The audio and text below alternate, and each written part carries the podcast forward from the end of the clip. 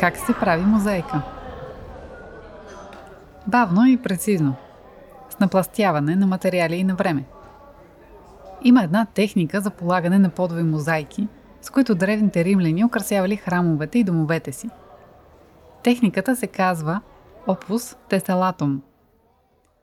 Представи си празен четвъртит аквариум. С размери на, да кажем, колкото средно голям кашон – няколко шепи изсипваме на дъното едри камъни, така че да покрият плътно. Това е първият пласт. Основата, над която ще сложим останалите. На втория слой ще са ни нужни пясък, посетни камъчета, чакъл и вар. Смесваме ги с вода, за да получим спояваща смес – хоросан. Нанасяме от нея щедро върху основата. Добавяме третият пласт, известен още като нуклеус – превод от латински нуклеус означава ядро или център. Този трети пласт представлява твърда, непропусклива, бледо-червеникава смес от стрита на прах глина и вар. Нуклеусът е важен, защото защитава повърхността на мозайката, като изолира от влагата под нея. Когато и този слой изсъхне напълно, сме готови за най-забавната част – полагането на мозайката – с нова смес от вода и вар оформяме леглото, върху което ще приспим малките цветни камъчета. Нанасяме от сместа тънко, изравняваме и контурираме мозаичните рисунки. Поставяме камъчетата с помощта на чукче сравнително бързо, преди хоросана да е изсъхнал. Така оформената повърхност на мозайката е постигната с техниката Opus Tesselatum. Дали такова бавно и прецизно напластяване на материали и на време не се случва и при всеки многовековен град. Говорейки за многовековен град, за първи път с римски подови мозайки се срещнах като ученичка в гимназията. Преди началото на лятната вакансия, учителите често ни организираха посещения до различни музеи и галерии в Пловдив. Тогава не предполагах, че години по-късно ще се срещна с мозайките на архитекта Антонио Гауди, които и днес украсяват Барселона – а още по-малко, че ще съм част от екипа, работил над връщането на епископската базилика на Филипопол към нов живот и която силно препоръчвам да посетиш, ако все още не си. Благодарение на нейните великолепни подови мозайки, опознах малко по-добре многообразието на Пловдив. И се здобих с един страничен ефект. Гледам на изкуството, както реставраторите гледат парче мозайка. Вертикално – Тръгвам от най-горния, видим, съвременен пласт, в опит да стигна до най-долния скрит, съдържащ началото и процеса. Дали такова бавно и прецизно напластяване на материали и на време не се случва и с всяка маслена картина? Тънката нишка между мозайките, архитектурата и картините на Пловдив ме накара да видя изкуството на един от неговите художници като пресечна точка между археология, история и писане. И ако трябва да определя този епизод с една дума, то тя е пластове. Пловдив е много пласто във всяко отношение. Творчеството на Цанко Лавренов също. За да разбереш и Пловдив, и Цанко, е нужно да ги погледнеш вертикално. Сякаш правиш археологически разкопки. Дълбаеш, изследваш, криваш в разни посоки, а историите нямат край. И точно това ни предстои след малко.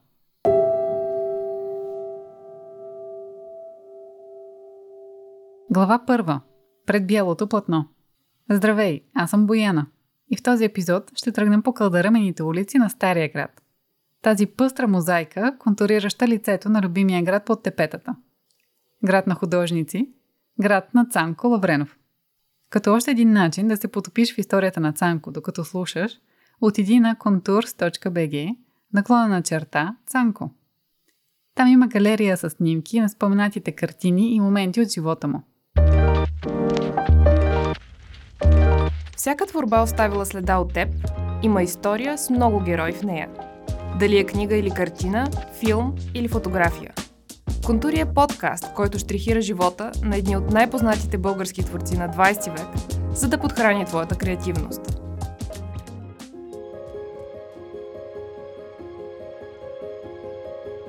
Александър Стефан Иванов Лавренов е роден в Пловдив на 24 ноември 1896 г. в семейството на Иван и Силвина Лавренови. Цанко, както му казват на Галено, е най-малкото дете от общо пет. Има три по-големи сестри и по-голям брат Аради. Аради се казва и дядото на Цанко, който е цигулар. Внуците Цанко и Ради също се увличат по музиката и започват да свирят на мандолина. Представям си как сред такова голямо семейство с всички близки, братовчеди, лели, вуйчовци, също свързани с изкуството под една или друга форма, между другото, никога не е тихо. По обед ще сме насядали на сянка в двора, на приказка, пиейки кафе. Вечерите на приглушена светлина се събираме в салона на голямата семейна възрожденска къща. Организираме си я камерен концерт, я прожекция с помощта на магически фенер. Ще го гугълна вместо теб. После ще ми благодариш. Магическият фенер е тогавашната система за домашно кино. Един вид ранен проектор. Създаден е през 17 век и много наподобява камера обскура. Черна котия с една или повече лещи и източник на светлина. Използва рисунки, печатани или фотографски изображения върху прозрачни плочки, най-често стъклени. И така Цанко и Ради от малки са потопени в музика. В училище и двамата се учат да свират на няколко инструмента. По-късно Ради дори ще замине за Виена, за да продължи образованието си, а Цанко ще го последва. Но преди това да поробим още малко в пласта на Цанковото детство. Къщата, където живее с родителите, брат си и сестрите си, се намира срещу хотел Тримонциум и днес е разположен в близост до почтата в центъра на града. А френският католически колеж Свети Августин, където е ученик, се намира до река Марица. Между училище, къщи и къщата на дядо си Ради, Цанко постоянно чертае из Плодивските улици. Прекосява Бакарджийската чершия, Капана, Арменския квартал и Рибния пазар. Разхожда се и Стария Плодив. Попива с очи на бъдещ художник всеки детайл на къщите с еркерни прозорци, цветните дворове и изографисани църкви. Отбива се за полукум или малеби в джумаята. С интерес наблюдава как се сменят пред него пъстро багрените картини от шарени носии и ежедневни ръчно правени предмети. Още от малък, от най-ранна детска възраст, аз живеех с мисълта, че ще стана артист. Човек на изкуството, в най-широкия смисъл на думата. Отначало бях се насочил към музиката, след това щях да ставам писател, но накрая надделя любовта ми към графичната експресия и багрената хармония на живописта. В годините на моето детство и юношество Покъшнината на всяка българска къща представляваше сбирка от художествени изделия, достойни да бъдат изложени в етнографски музей. Цялата покъшнина беше плод на ръчен труд и изтънчен вкус. Моя роден град Пловдив имаше непокътнати цели квартали, изградени в красиви стилни сгради, изписани отвън и отвътре с орнаменти и колонки. По онова време селяните от различните села имаха различни носии – които пастрееха по пазарите и съборите в градовете и селата. Целият този национален битов комплекс, всред който живеех, оказа своето въздействие върху моя естетичен светоглед. Така и аз на свой ред се наведох да пия от чучура на народната чешма и с очи на влюбен погледнах прекрасната българска архитектура, българската икона и всички изделия на художествените занаяти. Думи на Цанко Лавренов Източник Фундация Цанко Лавренов. Всички тези впечатления по-късно ще бъдат запечатани в неговите картини. В този смисъл, платната на Цанко са и културен артефакт. Картините му позволяват да видим тогавашното модерно лице на Пловдив.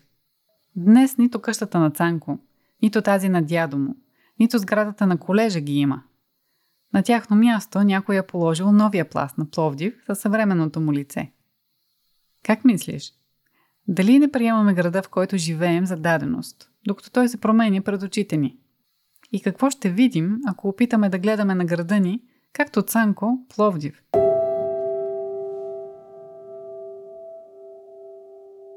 Глава 2. Първи штрихи.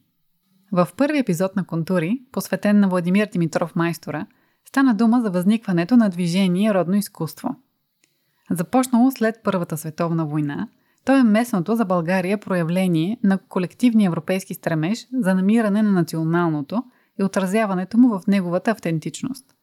Майстора е само един от представителите, заедно с още хора на перото и четката, голяма част от които работят извън столицата. В Пловдив по същото време съществува друга подобна структура, насърчаваща художниците в тяхната дейност. Дружество на южно-българските художници. Началото на дружеството обаче е поставено в годините след съединението на княжество България с източна Румелия. Това е периодът, в който започва активно провеждане на колективни и индивидуални изложби. Едно такова забележително събитие в тази посока е първото земеделско промишлено изложение, провело се през есента на 1892 година в града под Тепетата. Впрочем, то поставя началото на панаирната традиция в Пловдив, която познаваме и днес. Ще спомена само, че по информация, която намерих в архивния фонд на Българското национално радио, за по-малко от година на площ от 90 000 квадратни метра е създаден модерен за времето си комплекс, който е водоснабден и електрифициран, разполага с функционални сгради и облагородени места за отдих и почивка. На това първо за Балканите изложение Европа и светът се срещат с непознатата до тогава економика на България, а българите с съвременните технологични постижения – в централния му павилион е организиран специален художествен отдел, в който със свои произведения участват 16 автори. Сред тях са Антон Митов, Иван Мърквичка, Петко Клисуров и Константин Величков. Въобще е панаир на впечатления. За период от два месеца изложението е посетено от близо 170 000 души. Ако ти е интересно да разбереш повече, ще оставя линк към подробната статия в бележките към епизода. Вероятно се питаш защо изобщо споменавам това изложение и какво общо има търговията и производството с история за изкуство. Причината е, че Пловдив винаги е бил пресечна точка между трите. Всяка библиотека, къща музей, археологически разкопки, галерии и посетителски центрове, каквато е и епископската базилика на Филипопол, разказват истории за занаячии, търговци и хора на изкуството, живели по тези места – Историята на Цанко Лавренов също е пресечна точка между търговия, производство и изкуство. Особено в началото. След завършването си, Цанко известно време работи в семейния магазин заедно с сестрите си. Някои източници твърдят, че е регистрирал фирма за тютюно производство, мармалат, бустанджийство, т.е. гледа пъпеши и дини, лозе, люцерна, земеделие и още – през производствените сезони живее в малка колиба на полето, за да е близо до стоката си. В запазено писмо, което е писал до свой приятел от големия град, той споделя. До приятеля ми от големия град. Писмо първо. Най-после дойде ред и теб да пиша. Искаш от мен да разкажа за всичко, за родното ни изкуство, за сградите, за театъра, за културната среда, всред която живея. Голям материал – Днес съм добре разположен и съм с добри намерения. Смятам да ти пратя цикъл писма. Днес дебютирам с първото си писмо. Може моят цикъл да си остане само с него. Ти няма да ми хващаш косур, защото сме от един еснав ние. Хората на изкуството, хората на настроението. Пиша ти от колибата си. Както знаеш, живея на полето. Близо съм и до града – затова често прескачам, за да вкуся от чаровете на културния живот на плитката провинция. В стаичката ми е уютно, печката бупти, по стените съм закачил картини и етюди. Вън Бог мраз се е разлютил и шиба с студените си къмшици всичко, каквото се изпречи на среща му. Изглежда, че моята къщичка, изградена всред полето, го много ядосва. Затова тъй яростно я бичува, като че ли иска да я откърти от земята борбата къщичката му упорствува. Стене плаче, ветърът вие в очи и злобно съска. Представям си понякога, че ветърът е надделял и моята малка къщичка като котийка се търкаля по снежните полета. Хубава, експресионистична, кубистична картина. Думи на Цанко Лавренов, източник Фундация Цанко Лавренов. Направи ли ти впечатление колко детайлно описва средата наоколо? и леката надсмешка, която вмъква с плитката провинция. Вероятно критика и несъгласие към настроенията на столичани към случващото се извън столицата. Или как дори в колибата си има картини и етюди. Зимата е време, в което пише и рисува активно. упражнява писането на критически статии, които публикува в местната преса. Любовта към писането често ангажира мисълта му, понякога за сметка на рисуването. Но едно не може да му се отрече. От най-ранните ученически рисунки до последните си картини, той не изневерява на мотото нито ден без черта. Било тази черта да е от перото или от четката. Голяма част от творческата си енергия Цанко посвещава на Пловдив. И тук имам предвид не само емблематичните градски сюжети, но и активната му гражданска позиция по въпроси, които вълнуват съгражданите му. Били са времена на преориентиране от ориенталско към европейско. На дневен ред са били въпроси за това какво да се разруши и какво да се съхрани и предаде на следващото поколение. Въпроси, които струва ми се и днес са също толкова актуални. И е важно да формираме и изразяваме позиция, както като хора от творческите среди, така и като гражданско общество. През 1921 и 1922 година Занко записва да учи в частното художествено училище Света Анна в Виена. В австрийската столица следва живопис при професор Берт Хол Льофлер, утвърден австрийски художник.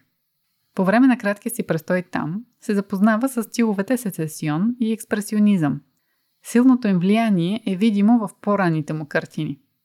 Професор Берт Хол Льофлер от своя страна е впечатлен от източноевропейските иконописци и дава на Цанко следния съвет. Като ви гледам, млади момко, който идете от страна с такива художествени богатства, чуда се на решението ви да учите изкуство у нас.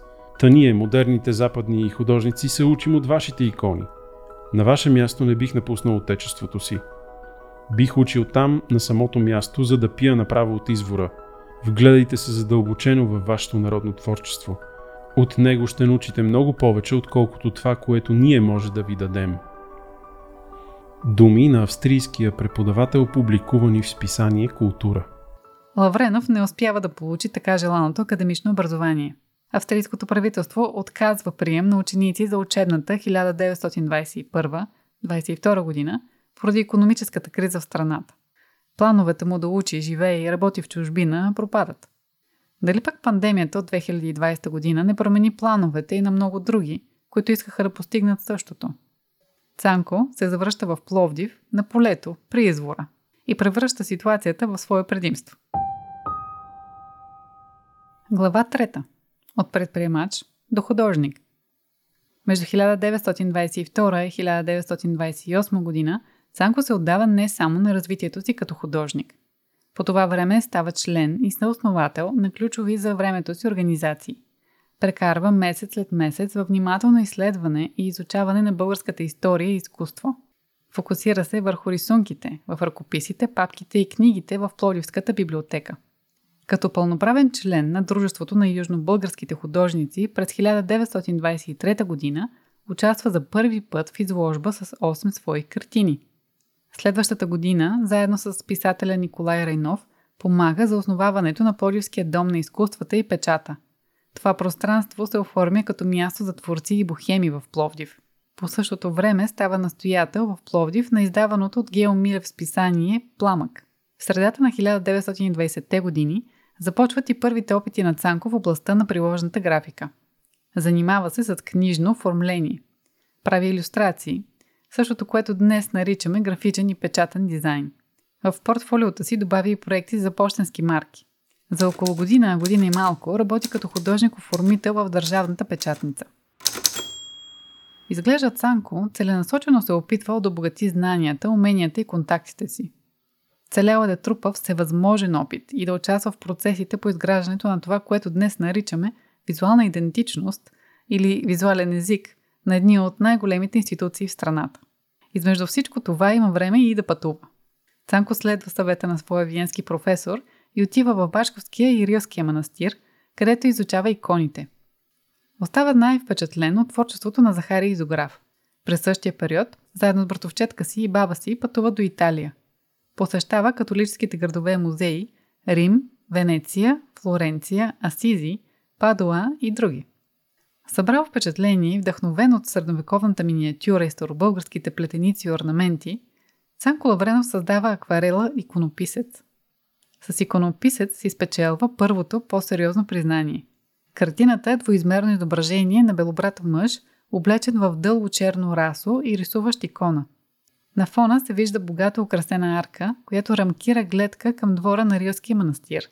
Цялостно композицията изглежда като че ли е останала някъде назад във времето. Но е достатъчна да впечатли директора на Плодивския народен музей, който и откупува за художествената галерия. Глава четвърта. Техниката маслено с графито. Реализъм и въображение. Платната на Лавренов са смесица от минало и настояще. Мозайка от действителност и въображение, постигнати с умелото съчетание на четка и резец от една страна и на композиция и техника от друга. Ще те върна към началото на нашия разказ. Защото тъкмо тук мисля, че Цанко подхожда към търсенето на стила си подобно на археолог и историк. Лавренов насочва вниманието си към миналото, конкретно към своето детство – към онзи Пловдив, по чието улици е минавал до Френския колеж. Двоетажните къщи, еркери, дворовете, кълдърмените улици, камбанариите, овошките и ясмите, хората с техните шарени носи. Поставят си цел да ги свърже в едно и да ги разкаже с фактологическа прецизност. Опитва се да нарисува с маслени бои всички детайли, търсейки постигане на същия ефект като от линогравюра. Печатна графична техника, при която образът се получава чрез гравиране върху линолеум с резци, мастило и други инструменти. Цанко има сериозен опит в гравьорското изкуство. Добре познава неговите пластични и изразни възможности чрез бялото и черното. Трикът сега е да постигне същия ефект през други средства, с боята и четката. И успява.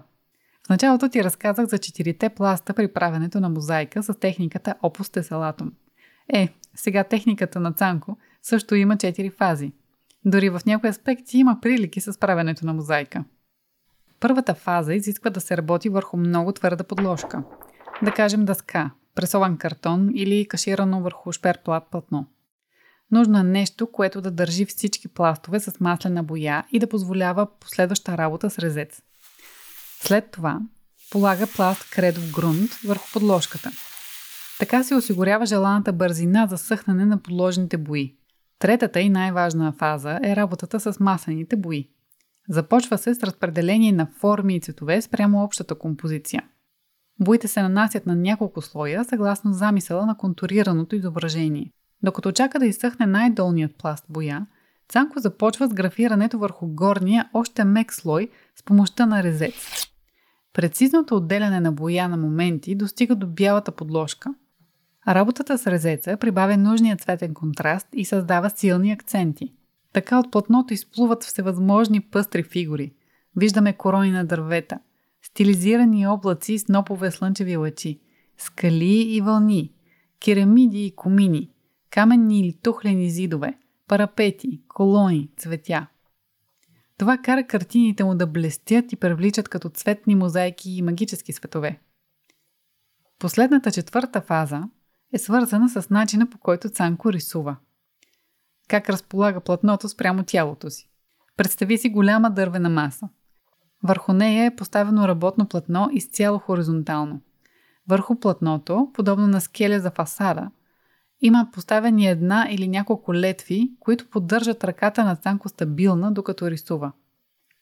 Друга специфика е, че художникът държи четката близо до върха й, както когато държи молив при графиката. Цанко Лавренов има свой термин за тази техника. Нарича я маслено с графито. Подобна иновативна и времеемка техника се създава с години. Както всяко изобретение, Цанко я тества в множество вариации. Прави различни експерименти и усъвършенства с практиката.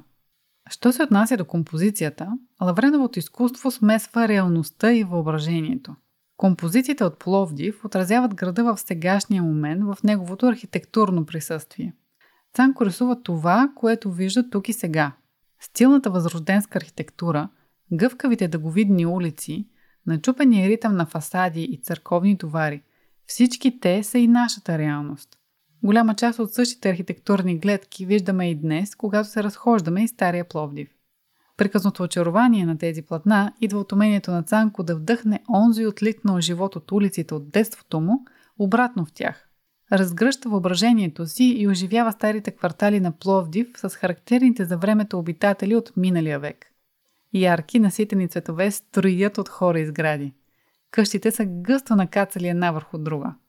Надвесени са над минувачите в очакване да разберат за поредната градска новина. Картините на Цанко Лавренов приличат и на театрално действие, а действието започва с запалването на уличния фенер. През 1929 година бях замислил да изработя картина, в която да разкажа за красотата на Стария Пловдив към средата на 19 век, по времето, когато е живял Захари Зограф. За това битовите сцени, които този Зограф беше изобразил, ми допадаха. Още повече, че и неговите герои бяха пловдивски чурбаджии и чурбаджийки. Моята картина имаше за сюжет улицата, която минава през римската порта Хисарка Пия – с стилните къщи, които я обграждат. Исках да разкажа за живота на Стария Пловдив, за къщата и двора на Неткович, за къщите на Георгиади и на Джилглу, за камбанарията и църквата Свети Свети Константин и Елена, за римската крепост, за високите декоративни зидове, които обграждат църквата на хълма Небет Тепе, и за Стария кълдъръм, който е една важна компонента към възрожденската архитектура на града. За да мога да разкажа всичко това с средствата на живописта, трябваше да разгърна композицията така, че красивият архитектурен ансамбъл да бъде разтегнат, като че ли е гледан от птичи поглед. Картината работих с въодушевление. Радостен бях, че намерих грунт, който ми позволяваше едновременно да живописвам, да нанасям декоративни подробности, да използвам на места силата на пастиолната маслена боя, а другаде чрез измиване да добавям меки акварелни приливи – така успях да съчетая в една творба красотата на няколко техники. Силата на живописта с маслени бои, чистотата на декоративното изкуство, точността на графиката и нежността на акварела. Затова с такава самоувереност по времето, когато работих картината Стария Пловдив, казах на брат ми Станах художник. Думи на Цанко Лавренов Източник Монография Цанко Лавренов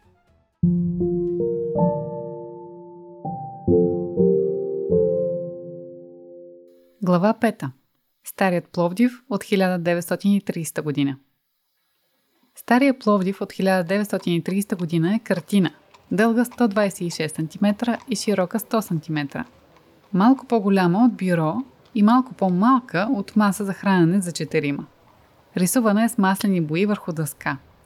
Картината Стария Пловдив представлява чудесна вертикална гледка към Стария град – и по-точно любим изглед към една от най-живописните и разпознаваеми кълдъръмени улици на Пловдив. Улицата катери по стръмния хълб Небет Тепе от изток на запад. Днес тя носи името Цанко Лавренов. От двете страни на бордюрите й са разположени познатите възрожденски къщи с фасади в синьо, охра и оранжево. През една от тях, спомената от Цанко къща на Никола Неткович, най-близък план виждаме сцена на среща на две чорбаджийски семейства – Гостенина държи юздите на красив рижев кон с жълто седло. До него се намира съпругата му в пъстра и скъпа рокля. Домакините, мъж в тъмно кафяв костюм, жена с дълга синя рокля и малко дете, което се държи за ръката на баща си, са застанали пред открехнатата тървена порта с висок и извит като кобила зид. Зад тях виждаме поддържан двор. Цветни розови храсти, крехка фиданка, заобиколена от чемширени топки и разленила се асма. Къщата е със светло-жълта фасада на два етажа, с централно дървено стълбище и четири колони. Пердетата на първия етаж са в бяло. Тези на втория в зелено при централните три прозореца и в червено при останалите шест, съответно отляво и отдясно. Ако предвижим поглед нагоре към следващия пласт от картината, ще видим две млади момичета в червена и синкава рокли да се спускат надолу по кълдъръма към новия град – зад тях пък се задава друга двойка, мъж и жена, също в модерно облекло. А още по-горе се движат в същата посока трима свещеници с дълги черни раса. Най-горе композицията включва прочутата крепостна порта Хисарка Пия с последния жител, мъж застанал пред самата порта. От двата края на Хисарка Пия се виждат две големи сгради, сякаш пазители на кипящия живот в града. Вляво в жълто и охра е църквата Свети и Свети Константин и Елена, с нейната висока камбанария, изобразена в бледо синьо. В дясно е разгърната като акордеон 6 еркер на двоетажна червеника в фасада. Това е лицето на най-голямата възрожденска къща в Стария град по това време. Домът на богатия търговец Аргир Куюмджиоглу. В левия ъгъл на картината Стария Пловдив висок поп се е насочил към улица Кирил Нектариев. Зад него, качен на дървена стълба, вероятно общински служител, запалва градския фенер. Днес на това място е монтиран бронзов релеф с лицето на Цанко Лавренов. Старият Пловдив е наистина впечатляващо откритие и пълно отражение на уникалния стил на Цанко Лавренов. Давам си сметка, че за да оцениш една картина или който и да е артистичен продукт, личното възприятие на видимия повърхностен слой е също толкова важно, колкото разбирането за процеса, който стои зад нейното създаване. Пласт след пласт. Май познаването на хората е по същия начин.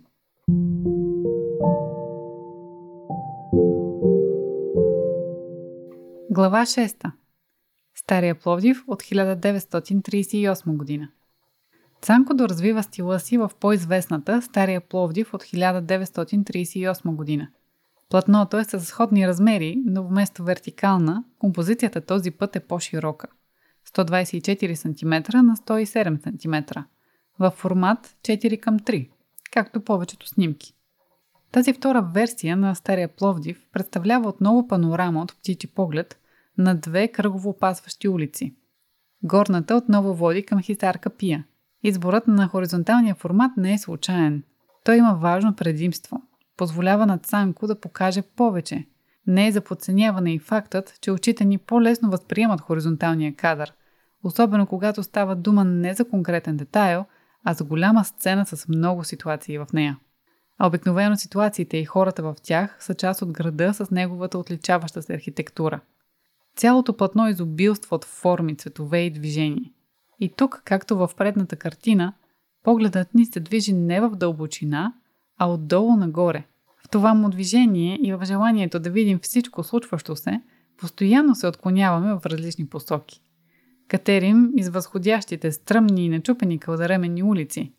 Влизаме в цветни дворове, скрити за широките пъстри и къдрави зидове. Любопитно надничаме зад малките прозорци. Както при предната картина, първо се насочваме към случващото се в предния план, най-долу. Тук, в левия ъгъл отново виждаме кого? Общинският служител, качен на дървена стълба, как пали фенера. В негово дясно, младо момче с елегантни дрехи закачливо говори с момиче, надничащо от прозореца на една от къщите. След това, малко по-вдясно, две девойки в дълги рокли, в синьо и розово, са се запътили вероятно към новия град. Най-вдясно, в другия ъгъл на картината, са седнали на сладка приказка трима кумшии под зелената асма. Над този пласт се разкрива второто централно ниво. Кълдъръмената улица е също толкова оживена. Пред погледа ни тримата конници от градската охрана галопират към Хисар Капия, от която пък се спуска млада двойка. Мъжът е в стилен черно-бял костюм, а жената в жълта вечерна рокля. От лявата страна на конниците се виждат по-дребни фигури на мъж в гръб, облечен в тъмно-сини дрехи, и на жена в тъмно-зелена рокля, спускаща се надолу по улицата. В нейно дясно наблюдаваме как двойка домакини в двора на прекрасната си зелена къща изпращат своите гости към вратата с извит зид, обсипан с пъстри червеникави керамиди. Ако полюбопитстваме още малко, ще видим как в съседната къща двама комшии са седнали до прозореца улисани в някакви свои си занимания. Още по-горе, в третия слой, виждаме отново къщата на богатия търговец. Църквата с високата камбанария, минарето и покрива на джемията и цветен ансамбъл от дву- и триетажни възрожденски къщи. Между тесните улици и пъстри комбинации от червено, синьо, жълто, зелено, лилаво и розово, забелязваме да крачат в различни посоки група приятелки и друга двойка – Хоризонтът и небето почти отсъстват. Композицията се издига толкова високо, почти до горната рамка, сякаш е приливна вълна или мощен водопад, които се спускат пред очите ни.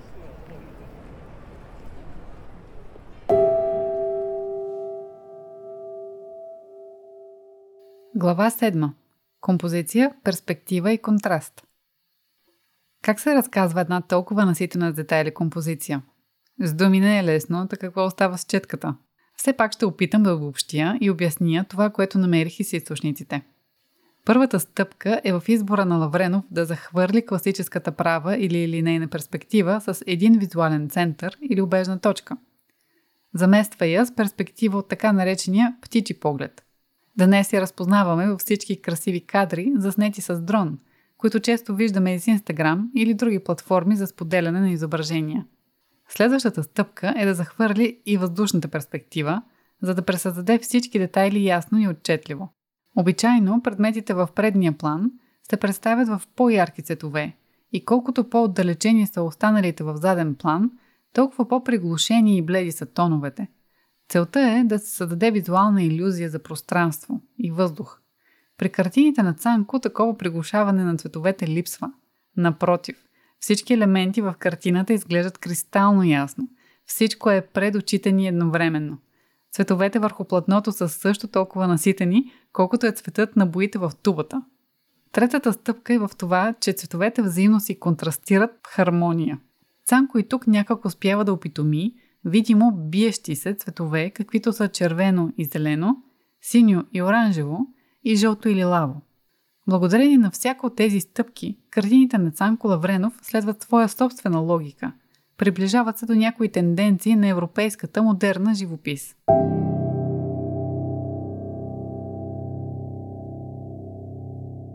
Глава 8.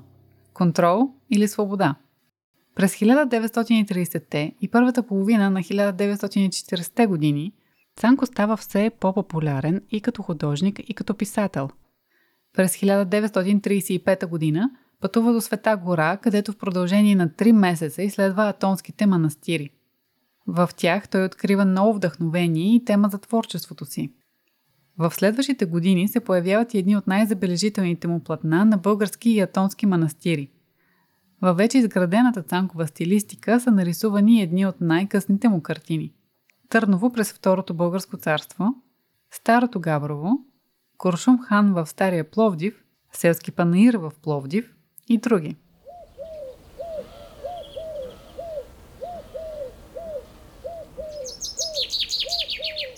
Изследването на изкуството му едва ли би било пълно, ако не спомена за още един негов пласт.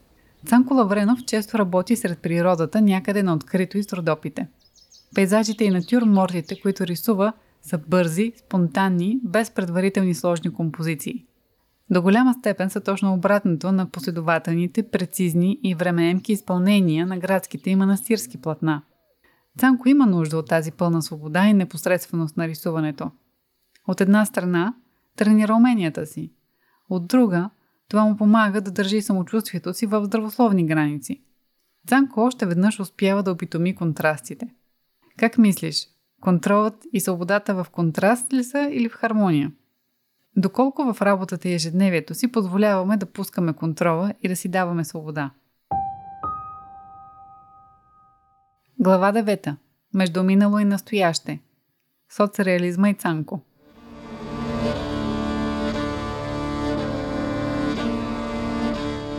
В навечерието на Втората световна война Цанко Лавренов се мести в София и продължава да рисува и пише от столицата – по това време участва в изложба на българските художници в Германия, Австрия и Унгария. През 1943 г. получава първа награда от конкурса на Плодивската община на тема Куршум хан с едноименната си картина. След Втората световна война, животът му претърпява обрат. Причината е, че културният живот в Народна република България отстъпва пред новата политическа идеология. На творците са спуснати новите приоритети на властта – Лавренов заменя четката с активно писане на статии и критика, а семейството му се издържа благодарение на шивашкото ателие на съпругата му Йорданка. Въпреки трудностите и тежките финансови условия, Цанко успява да пътува и да участва в различни изложби. Акценти сред тях са една съвместна изложба с Владимир Димитров Майстора в Лиеж, Белгия през 1958 година, една с Дечко Озунов в Париж през 1966 година както и две самостоятелни изложби. Едната самостоятелна изложба през 1964 до 1965 година е пътуваща. Обикаля Прага, Будапешта, Варшава, Западен Берлин, Дрезден, Москва. Другата се състои в Москва през 1967 година. Същата година той издава и мемуарна книга по стръмната пътека, в която споделя. Защи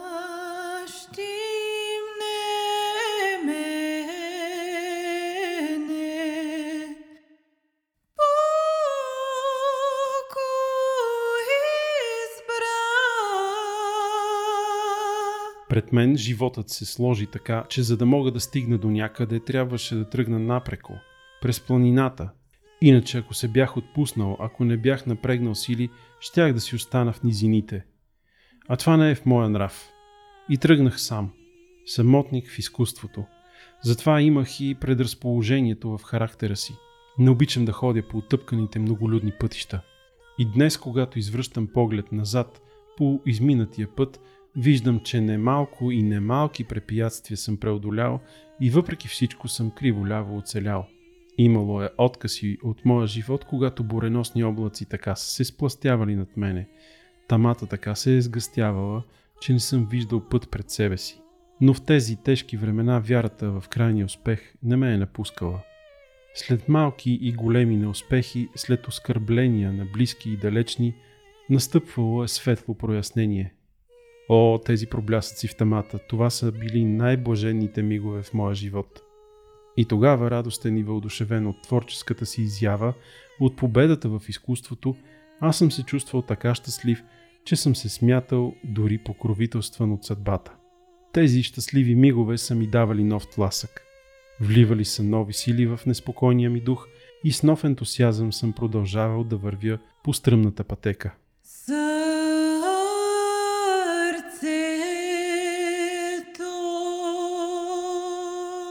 Думи на Цанко Лавренов, източник Фундация Цанко Лавренов. Проблясъкът идва в края на 1950-те години, когато в творчески и артистичен живот в страната започват да се появяват альтернативи на предписаната социалистическа рамка и контролът на властта отслабва. Цанко започва да получава отново признание и в България. Между 1963 и 1969 година следват поредица награди.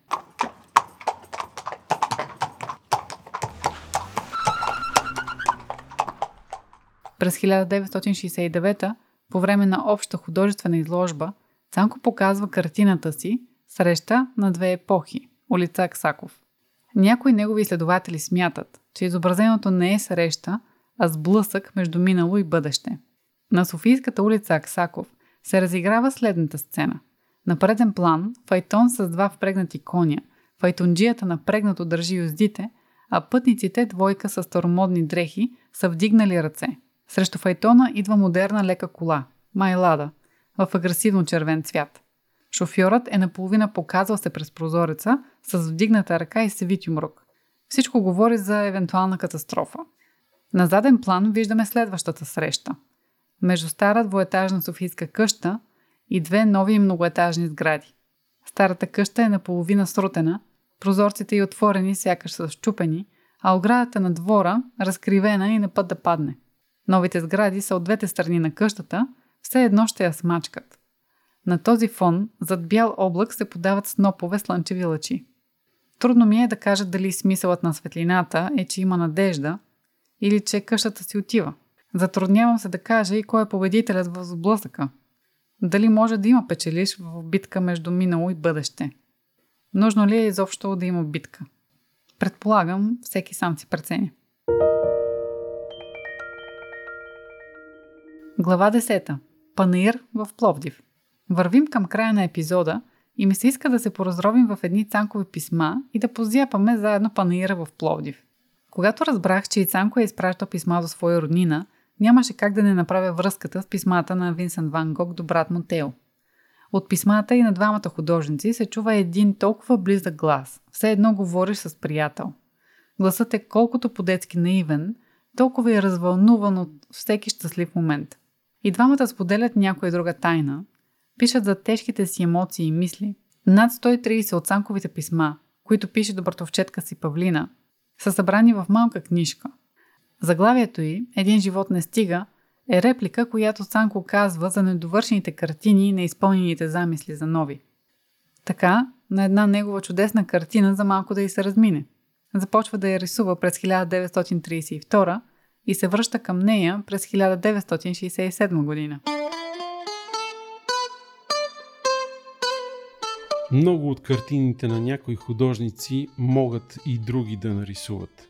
Но Панаира, ако не го бях нарисувал, щеше да си остане в небитието. Една празнота, която никой нямаше да запълни. А пък това е един хубав сюжет, толкова южнобългарски, пловдивски. Не исках едно мое интересно оригинално хрумване да остане само в една нескопосана черновка, каквато е картината ми от 1932 година. Думи на Цанко Лавренов, публикувани в списание 032. За панир в Пловдив, Цанко казва още, че не е една картина, а 10, 20, 100 картини в една. И като такава се усеща. Невероятно много детайли и образи има в нея и е невероятно вниманието към всеки от тях. Цялата композиция е едно многоцветно многообразие от хора, предмети и постройки, каквито може да се видят само на панаирите от тези времена. Люлки на синджири, шатри, иллюзионисти, цирк, стрелбище, моментално фото. Това, между другото, е било супер тренди по това време. Вият се хора, налива се боза, продават се лотарийни билетчета. Музиканти свирят, едни на цигулки, други на тъпани. Посетителите са от деца до възрастни. Въобще пълен панир. Атмосферата е толкова жива и осезаема, че сякаш ще се скъса платното и ще се разлее наоколо. Всичкото това многообразие е поставено в хаотично движение, което тече във всички посоки. Нагоре, надолу, наляво и надясно. И все пак, да не забравяме, че това е Цанко. Въпреки всички цветни контрасти и целият композиционен хаос, Лавренов успява някак да опитоми и организира всичко по свой начин. Не през стабилизиращи статични елементи и прави линии, а чрез серия от недоловими композиционни кръгове и полукръгове. На преден план, единият долу в ляво е очертан от хоро, вторият в дясно от група търговци и техните клиенти. Качваме погледа малко нагоре, където на заден план в дясно има един полукръг от разгънат жълт чадър. В негово ляво е елипсовидният покрив на люлките, най-горе се виждат още няколко по-малки, очертани от други люлки, за да завърши погледът ни в един широк полукръг, очертан от върховете на шатри и покривите на къщи. Изморително е да се изброи всичко това. А какво остава да го рисуваш? Цанко също на това се е чудил. Наистина, кой ме кара да работя такива картини? Да чувъркам, да тепам на едно място. На фона на заболяванията, с които живее, трудът му впечатлява още повече. Лавренов страда от, както се е изразил един от докторите му, музей от болести. Апандесит, колит, тахикардия, алергия, шипове, ишияс, артрит, гръдни болести, дискова херния, ревматизъм, невралгия, които той споменава често и в писмата си. Но, Въпреки дълговременното страдание, цяла година, 3 месеца тежка ортикария и 9 месеца невроза, неврители, невралгия, въпреки тази дълга страдалческа година, аз вярвам, че ще оздравея и наново ще настъпи за мен плодовит творчески период. Защото аз си ги виждам, картините, които трябва да нарисувам. Страшно се тревожих, когато жестокият вирус на грипа ме бе притиснал здравата и когато безпомощен се тръщнах в леглото с температура, с която моето многострадално сърце се едва справяше. И в тези мигове аз си мислех пак за картината си, за Панаира. Думи на Цанко Лавренов, източник Фундация Цанко Лавренов.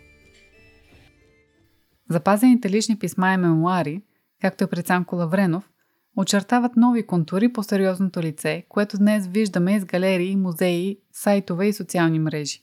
Разбирането за всички радостни и тревожни моменти хвърля светлина за това, що за човек стои зад етикета художник. Иначе казано, застанали за дървената стълба, запалваме градския фенер. Вероятно вече си усетил, че за Цанко винаги има нещо повече от материалното. Винаги има светлина, която да пазим и да държим пред погледа си въпреки трудните моменти. Независимо дали си тръгнал в тази посока или вече се занимаваш с творчество, в историята на Цанко винаги ще откриеш нещо окоръжаващо.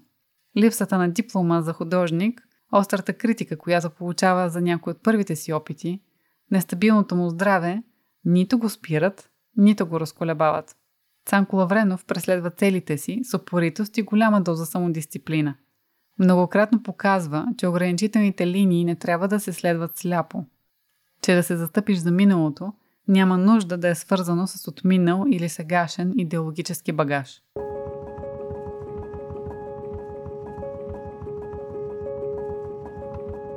Картините на Цанко Лавренов напомнят на Порти.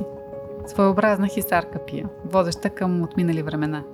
Пренасят ни на същото място, но по друго време, когато хората са живели по различен начин.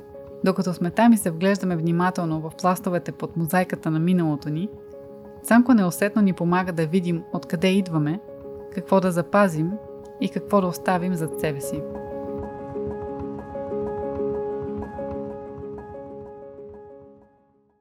И аз като Цанко Лавренов ще кажа, един епизод не стига. Има още толкова много пластове за изследване и истории за разказване. Благодарим на внука му, Лаврен Петров и екипа на фундация Цанко Лавренов за съдействието и всички визуални материали, които ни предоставиха безвъзмезно. Благодарим ти, че изслуша историята на Цанко Лавренов с контурите и очертанията, каквито ние ги видяхме. Надяваме се, че откри идеи, които да внесеш в работата си. Може би това е да изработиш уникална за теб техника, стъпваща на опита от миналото в съчетание с личните ти умения и виждания. Може би видя начин да постигнеш хармония между контрастиращи си елементи, материали и концепции, като излизаш от ограничени правила.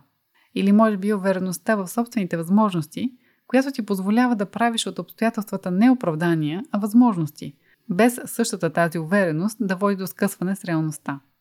Каквото и да си взел от историята, ще се радваме да го чуем. Сподели го с нас в Instagram на contours.podcast или ни пиши на hello at contours.bg. Контури сме Диана Трифонова Илиан Ружин и аз, Бояна Стоилова. Ще се радваме да споделиш за аудиосериите с приятели и колеги, които имат интерес към българското изкуство и култура или пък работят в творческите индустрии, като ги изпратиш на contours.bg. Там сме качили повече информация, както и галерия с снимки към всеки епизод. Ако искаш да ни подкрепиш, остави оценка в платформата, през която ни слушаш, или направи дарение в Patreon, като отидеш на patreon.com наклона черта Contours. Първи сезон на Контури се осъществява с подкрепата на Национален фонд култура по програма Debuty и в партньорство с Procasters и Alike Studio. Благодарим ти и до следващия път! Монографията на Цанко Лавренов е налична на български и английски язик, като можете да закупите или поръчате изданията от галерия Контраст в София или да се свържете с екипа на фундация Цанко Лавренов на cancolavrenov.org. Днес, когато имаме радио, телевизия, бързи самолети, когато имаме такава усъвършенствана репродуктивна техника, взаимните влияния в изкуството са много силни и се стига понякога дори до обезличаване на отделни индивиди и народи. Но творбите на истинските творци – винаги носят отпечатъка на националното творчество от народа, от който те излизат. Затова в картините си аз често пъти съм си поставил за задача да претворя тези национални традиции в съвременна изява.